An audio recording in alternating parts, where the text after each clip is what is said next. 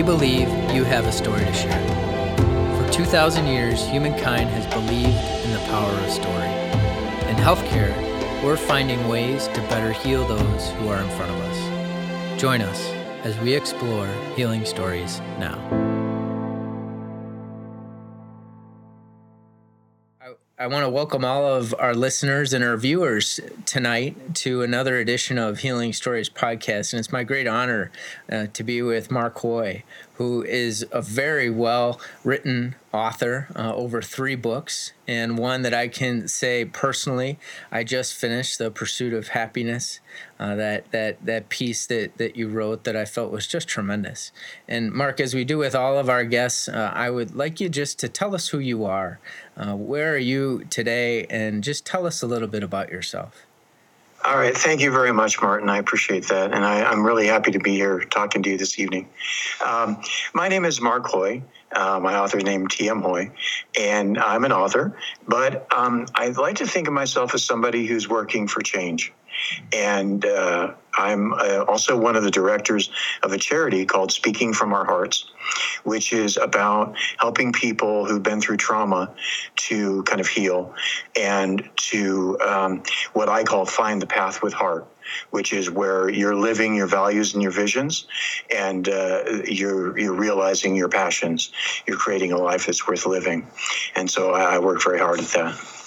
Uh, one of the things that is so obvious to uh, many when they come in contact with your work is that you yourself have been through a story. And I wonder if you could just begin by telling us your early life, uh, your early childhood. Were there pieces of that where you look back and you say there was this spirit that was coming? Uh, you talk a lot about the spirit within. Uh, are there things that began early on that you know uh, were really uh, you time for you to say something's going on here? Yeah, I think I've always had um, kind of. Um, mm, a spiritual, a lot of spiritual experiences from very young age. Um, I, when my uh, my great uncle died, um, I was sure that he visited me. And it was just a, it was a very interesting thing because um, I woke up one evening and um, I was always afraid of the dark, so my room was uh, the door was always ajar, so I could have the hallway light on. And he was standing at the foot of my bed, and I had this wonderful feeling of peace, and I felt so relaxed, and there was just a feeling that came over me of everything's cool, Mark, everything's great, and he was smiling at me, and so I said, "Great, my uncle Vic's here," and I jumped up to the end of the bed, and uh, he he went into the hall and vanished. So, make a long story short, I searched the house. He was not there. And later it turned out that my grand, my uncle Vic had died at that very time. And that was the first funeral that my parents allowed me to attend. And ever since then, I've had a lot of experiences like that over the years where I knew that there was something beyond this life. I knew that we survived death in some way. And um, so that was a very that was very formative. But the experiences that led to me writing the book were quite different. I actually became somebody that, looking back in retrospect, I really wasn't a good person. Hmm. And I sort of followed a path that was like the path of least resistance and a very common one in our society where you're chasing material things and you're chasing the things that society puts out there and says, this is what you need to be a success. And that led me to a very dark place and eh, you know you talk about this in in various ways and maybe just to allow the the audience the the those who are listening i i know you start from that spot where you were in thailand and maybe mm-hmm. recounting a little bit of that uh, and in your own words because i think that's one of the defining things for you as as i list as i read about who you are Right. Yeah, that's true. Um, essentially, um, to put it in a nutshell, um, there was a friend of mine, and he was. Um, I was his conservator. I was taking care of him. He wasn't able to read or write, but I was in charge of his financial affairs. And um, so I brought him to Thailand with me. I'd been living in Asia for a long time. And um, there was nobody to take care of the guy. He couldn't even use an ATM machine. So there was a lot of regrets and misgivings here, but I, I brought him with me to live with me in northern Thailand. And um, he got in an argument with my girlfriend at the time and strangled her. And so I had a terrible choice to make, and um, I wasn't thinking clearly. I drank, was drinking heavily, and uh, I helped him cover up the murder rather than go to the Thai police, who I feared because they were known to torture foreigners. And uh, again, making a very long story short, uh, essentially what happened, what followed was that I wasn't able to pay the bribe that the uh, police and then later the prosecutor and the judge demanded. And so I went through hell. And uh, I went to uh, prison. I spent the next 16 years in prison. And what I experienced there was transformative because I was surrounded by death. Mm-hmm. And I watched hundreds and hundreds of people die, really horrible deaths uh, from many different causes. And what that does for most people is either drive them insane, or they die, or they become drug addicts. And for me, what happened was quite different. Um, I actually paid attention to the lessons that were around me and realized that, wow, you know what? You really don't need that much to be happy. You really don't need that much. And it transformed me. And I changed fundamentally as a person and decided, you know what? What led me here I don't want to be that person anymore. And I know I can see, I may not know exactly how to get there, but I can see that there's light at the end of this tunnel, and I know the way that I need to go to change and, and get out of that. And that ultimately led to the discoveries that uh, resulted in the book. Just a powerful way to express a, a moment in your story that you could have gone in two paths. And when you reflect on it, what what was it that you think made you go to the path of uh, the, the, of, of, a light, of some sense that there were guides with you? You talk about this in the book, you know, Jungian kind of guides along the way. What was happening there, and did it all happen at the moment uh, in prison, and all of a sudden it opened, or was it a series of things that took place where you said, you know, these are some? I always look for confirmation, Mark. You know, I mean, what were kind of the confirmations? That you can go forward after such a significant thing happened in your life because i think that's a lot of what a lot of people listening today are uh-huh. feeling uh-huh. you know i have something very significant happening mark can you help me to get on the right path uh, towards sure. this light yeah absolutely um, you know trauma uh, any kind of trauma and there's many kinds of trauma there's trauma from poverty yeah. there's trauma from violence there's trauma from all kinds of things and um, they all have that root um, where it's a lack of connection hmm. where you feel alienated and you feel alone and you feel helpless. And what, what began the transformation for me was um, I began practicing shamanism. I had a very dear friend of mine from Vienna Okay. And he was there with me. Hmm. And we began studying different things. Um, there's a particular book, I don't know if you're familiar with it, it's called The Urban Shaman hmm. by Kahili King. I have anyway, it. Uh-huh. it's a brilliant book, uh-huh. and it's about Hawaiian shamanism. And we began practicing that. And then the other thing that was very transformative, also, where I was surrounded by hill tribe people and they're people that are um, they're from the jungles of northern Thailand, and they're very stoic, but they're loving and they're caring. And um, the sad fact is that they die in huge numbers there hmm. in Thai prison um, due to the fact that there's nobody to take care of them. They're cut off from their people because they don't have they're not literate, and most of them don't even speak Thai. They speak English because of the tourists, hmm. but they don't even speak Thai. Hmm. But what was amazing is in my interactions with so many of them, um, you realize they, they taught me many things. And uh, one of the most important things really is that um, you have to really examine yourself. And you need to realize that the world is not what we think it is. Mm. And we're really not the people we think we are. Mm. And things are not difficult and things are not hard. Things are not hmm. complicated. We make them that way. But the reality is is things are very simple.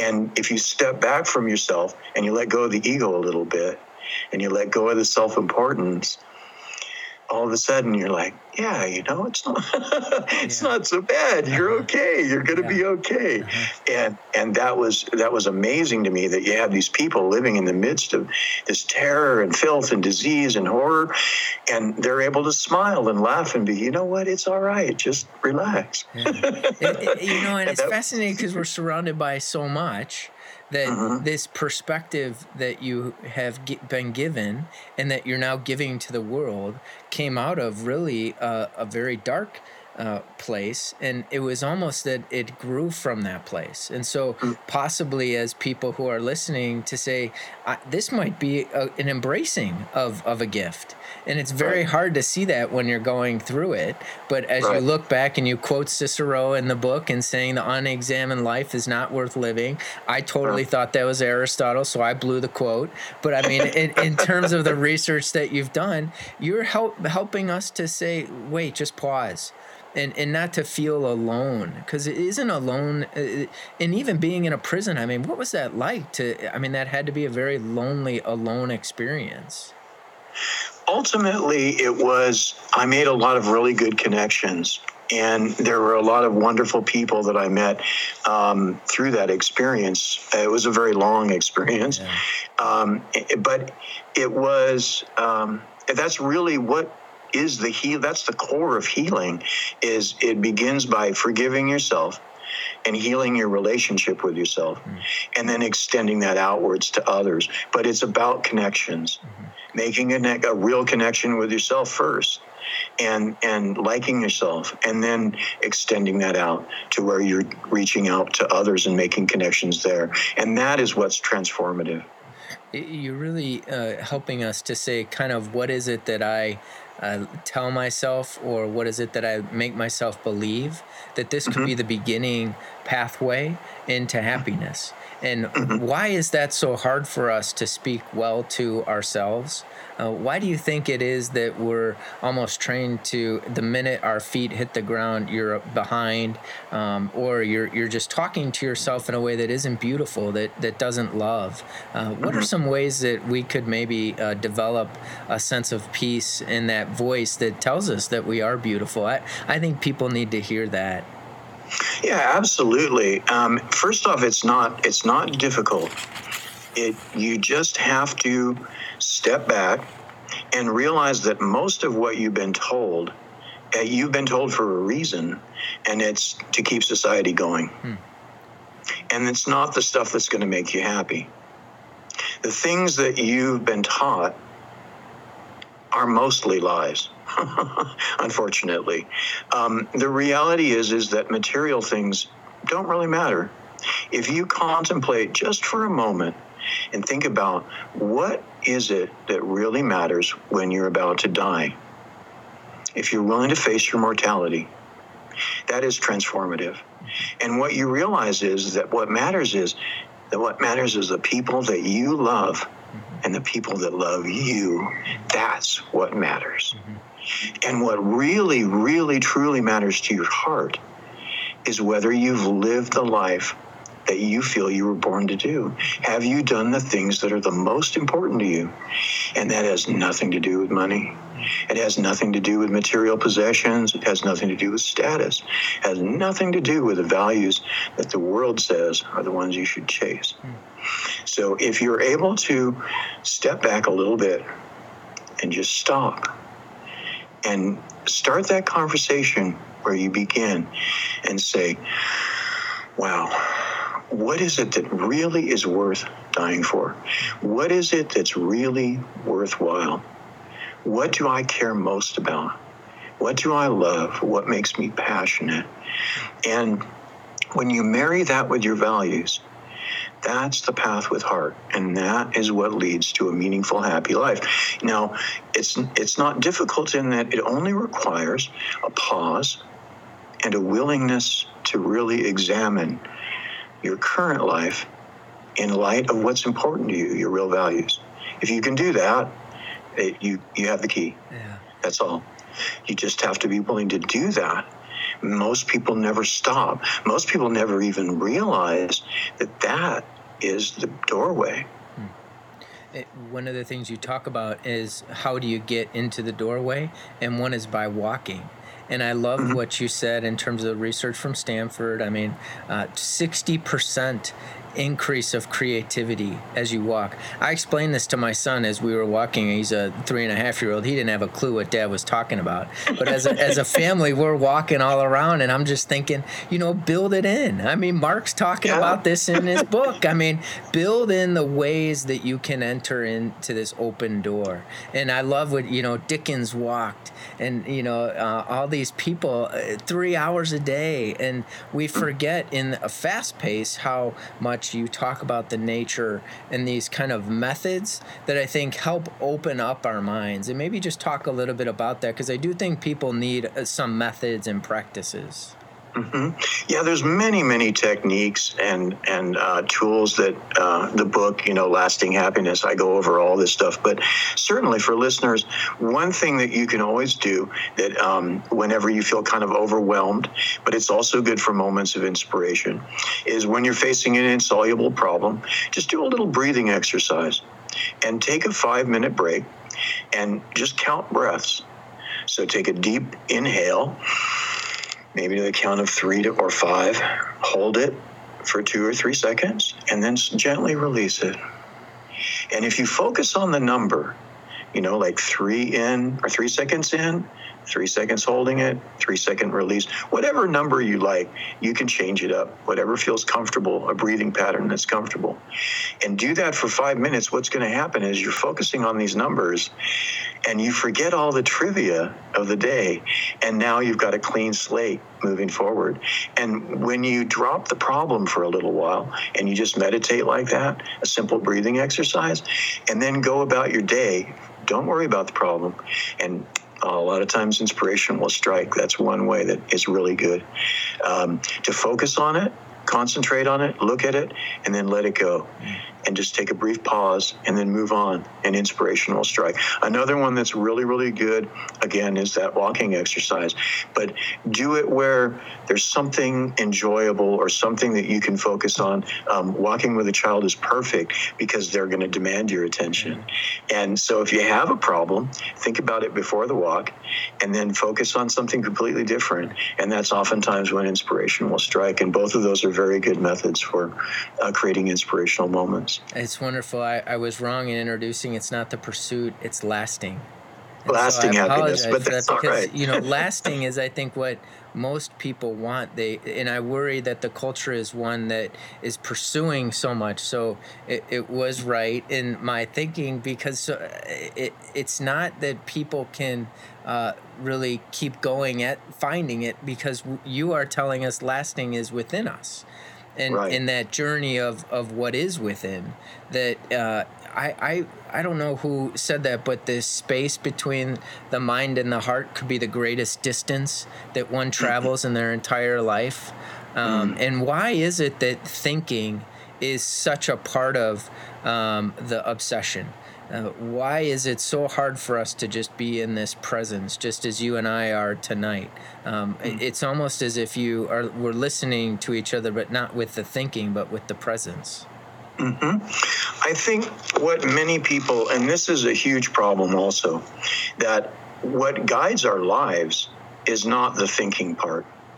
Our conscious mind isn't really the guide. It isn't the controller. What we what we don't understand, the brain is actually three layers. You've got the reptile root that we share with fish and reptiles, which is really primitive, and but it's again it's moved by emotions. And um, you know the brain that was built on top of that was the mammalian brain, which is all about feelings.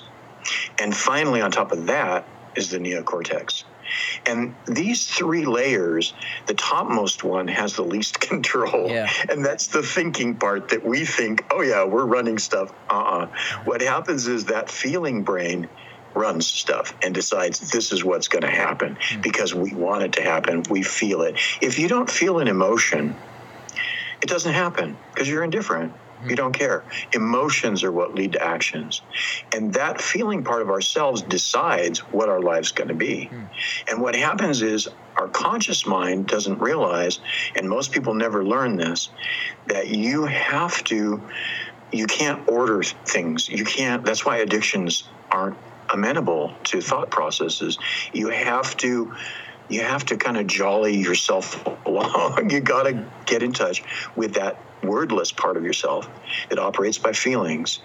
And when you develop a good relationship with that feeling part, ah, now change becomes possible. But people don't realize that. They try to order it and demand, and it doesn't succeed. And so they follow a life plan that's not really where they want to go because those feelings, that part of ourself, is trained very young. And the lessons it learns oftentimes are very, very negative and, and very destructive. Mm. And the patterns that are established very young. And the only way to change that is through feeling itself and developing a good trusting relationship with the feeling self the, the you know what psychologists often call the inner child mm-hmm. and when you develop that good relationship it trusts now it begins to trust the thinking portion a bit more mm-hmm. and now it's open to suggestion but again it's through dreams and images and ideas that have visual impact not through demands and verbal logic. It doesn't that you have to convince it through hey, look, this is fun. Look at what would happen if we have a great body at summertime, uh-huh. right? Uh-huh. And that's how you get to the gym and the great body. Uh-huh. Um, if you want to get to uh, a point where you're doing things that, that make you happy, it's like you got to show the way and convince your inner self, your that inner speechless part, that this is going to make you happy. This is going to make you feel good. This is going to be worth doing, and it's worth some sacrifice to get there if you don't have that conversation, if you don't open that relationship, then it doesn't happen. And you're just dragged kicking and screaming along for the ride. Mm. And, and most people live lives that way. Yeah. Uh, I was talking with uh, someone in our office today who cleans the bathrooms. And I mm-hmm. always ask him, How's it going? And what's mm-hmm. your lesson for today? And you know mm-hmm. what he said to me? It was in your book. He said, Be careful of following everybody else's plans for you.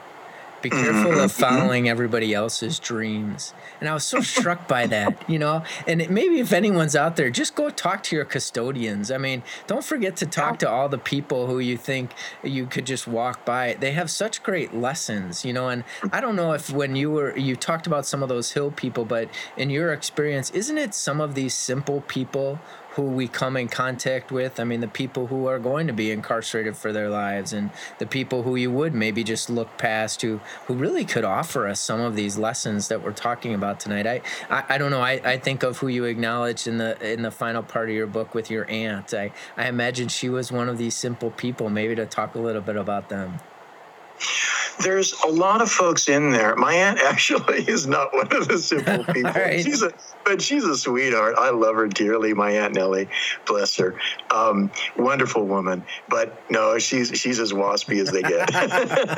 but um, there are many people that had a deep influence on me that were folks that. Uh, I think what it what it is is that they are more in touch with that part, mm. and the, the rest has kind of stripped away for one reason or another. And I think anybody that experiences trauma mm-hmm. or that has a life that has been impacted significantly that way by pain mm-hmm. and loss and suffering, and that is transformative. And you realize that all the things that we're taught are important generally are values that aren't real.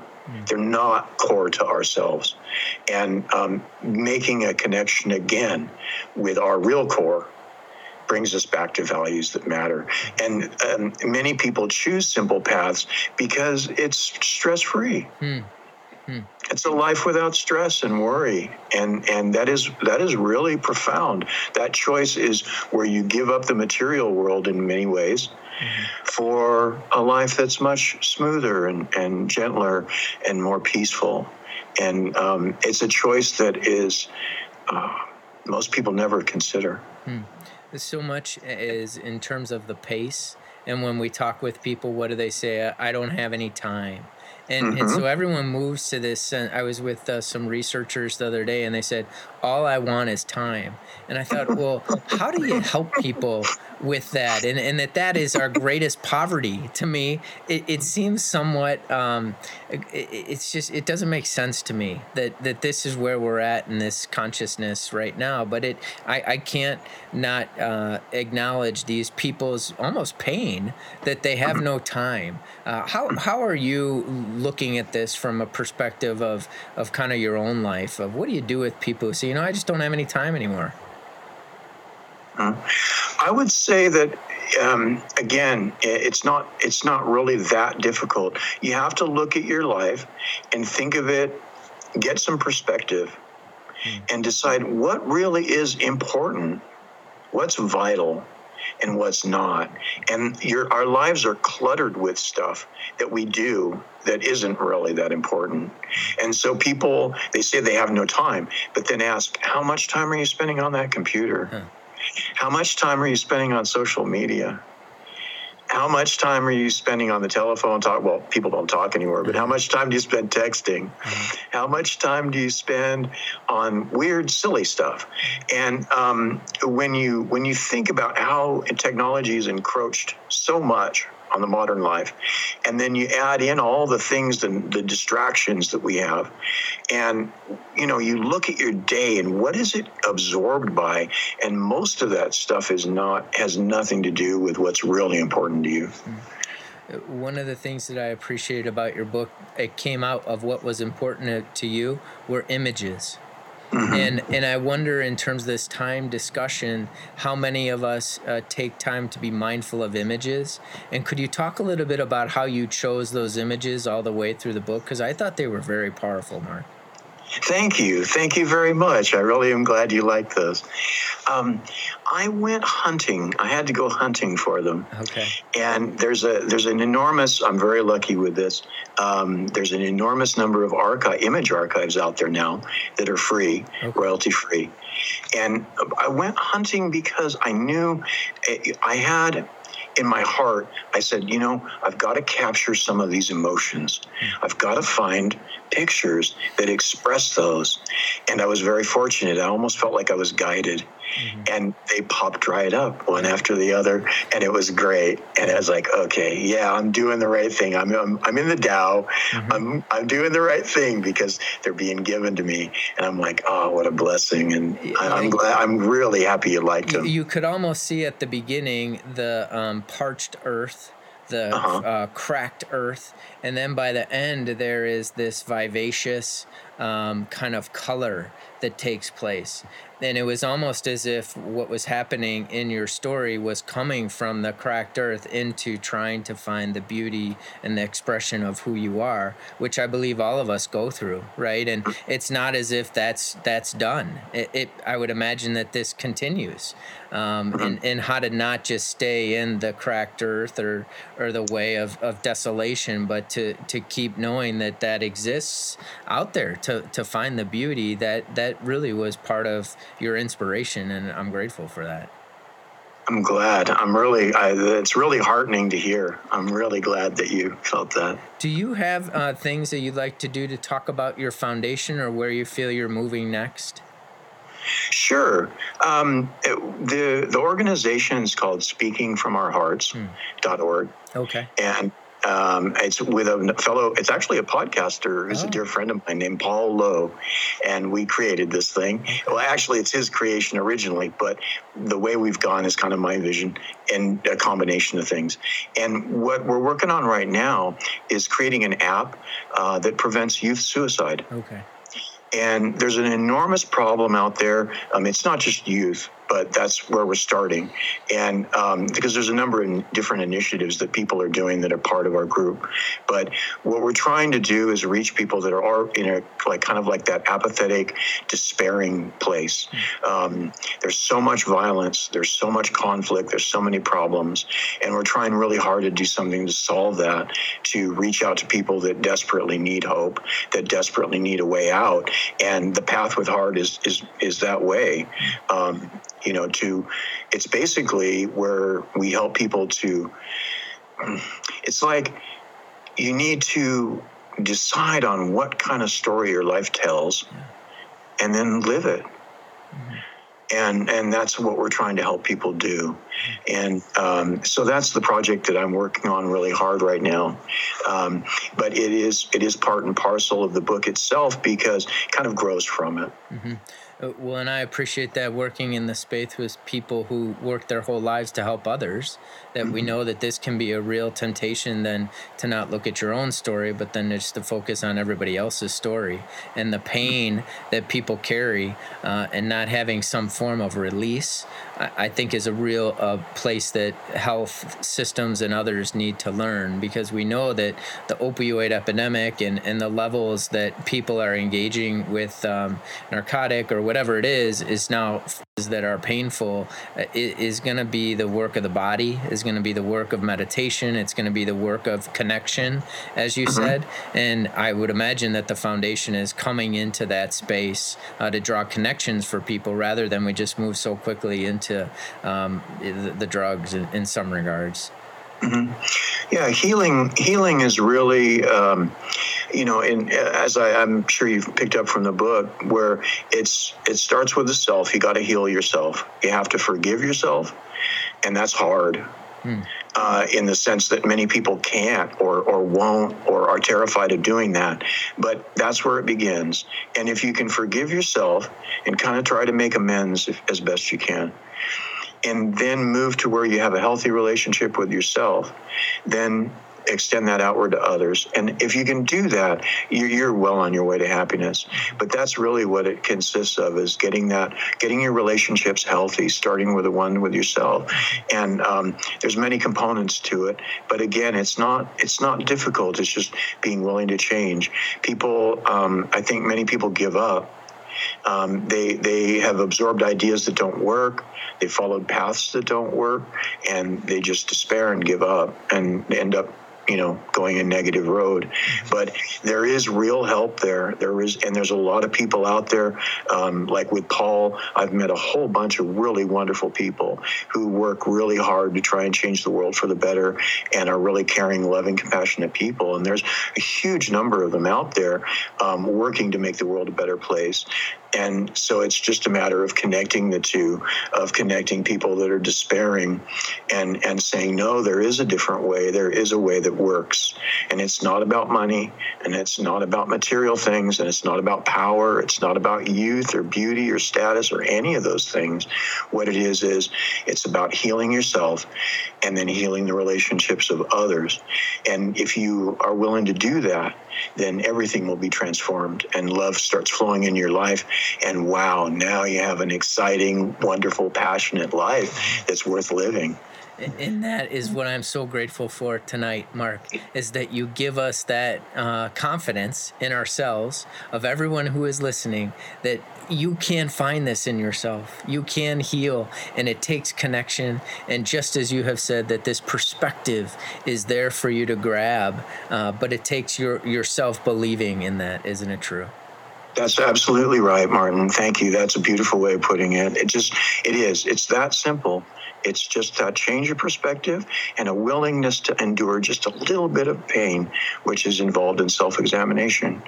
And once you take a step or two on that road and you begin to feel that relief, you realize, oh wow it's not that hard. I can do this. I can heal. I can change and make my life what it what i want it to be and become the person i was born to be. That's good.